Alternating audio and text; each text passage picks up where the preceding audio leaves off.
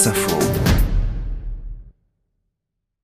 Avec ses 460 km de côte, son ensoleillement et son patrimoine historique important, la Charente-Maritime attire de plus en plus de monde chaque année, que ce soit à la plage ou dans le bassin ostréicole. Les touristes sont de plus en plus nombreux, même à l'intérieur des terres.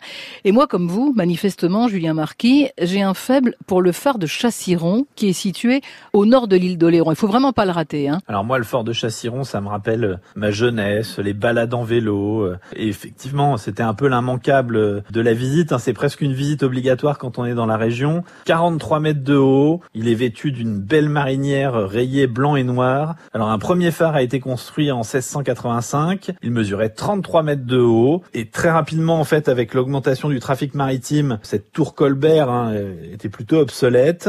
Et en plus, elle était placée euh, très près de la falaise. Donc il y a un risque d'effondrement qui a vraiment augmenté d'année en année. Et il est donc décidé euh, en 1834 de construire un nouveau phare. Mais alors il est important hein, ce phare parce qu'il permet aux marins de, de rentrer dans une zone maritime qui est extrêmement dangereuse à cet endroit-là. Effectivement, il y a beaucoup de naufrages hein, avant qu'on construise le, le, premier phare, la, la première tour Colbert. Euh, il faut savoir qu'on est sur une côte découpée hein, au nord de l'île d'Oléron euh, et c'était vraiment essentiel de construire un phare pour orienter les marins. Et en fait, le phare qui était à l'origine blanc euh, va recevoir euh, ces trois bandes noires pour le différencier des autres. Mais il est encore en activité? Alors il n'y a plus de gardien depuis 1998, euh, mais le phare est toujours en activité. C'est d'ailleurs le plus ancien phare de France encore en activité après celui de, de Cordouan. Mais quand on rentre à l'intérieur, on, on, voit quoi? On voit des escaliers, ça principalement.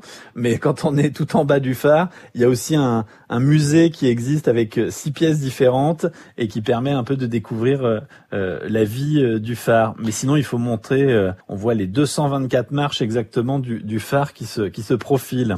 La Charente-Maritime, l'île d'Oléron et son phare de Chassiron. Alors si vous montez tout en haut, vous pourrez voir La Rochelle, c'est vrai, l'île de Ré et la partie nord de l'île d'Oléron.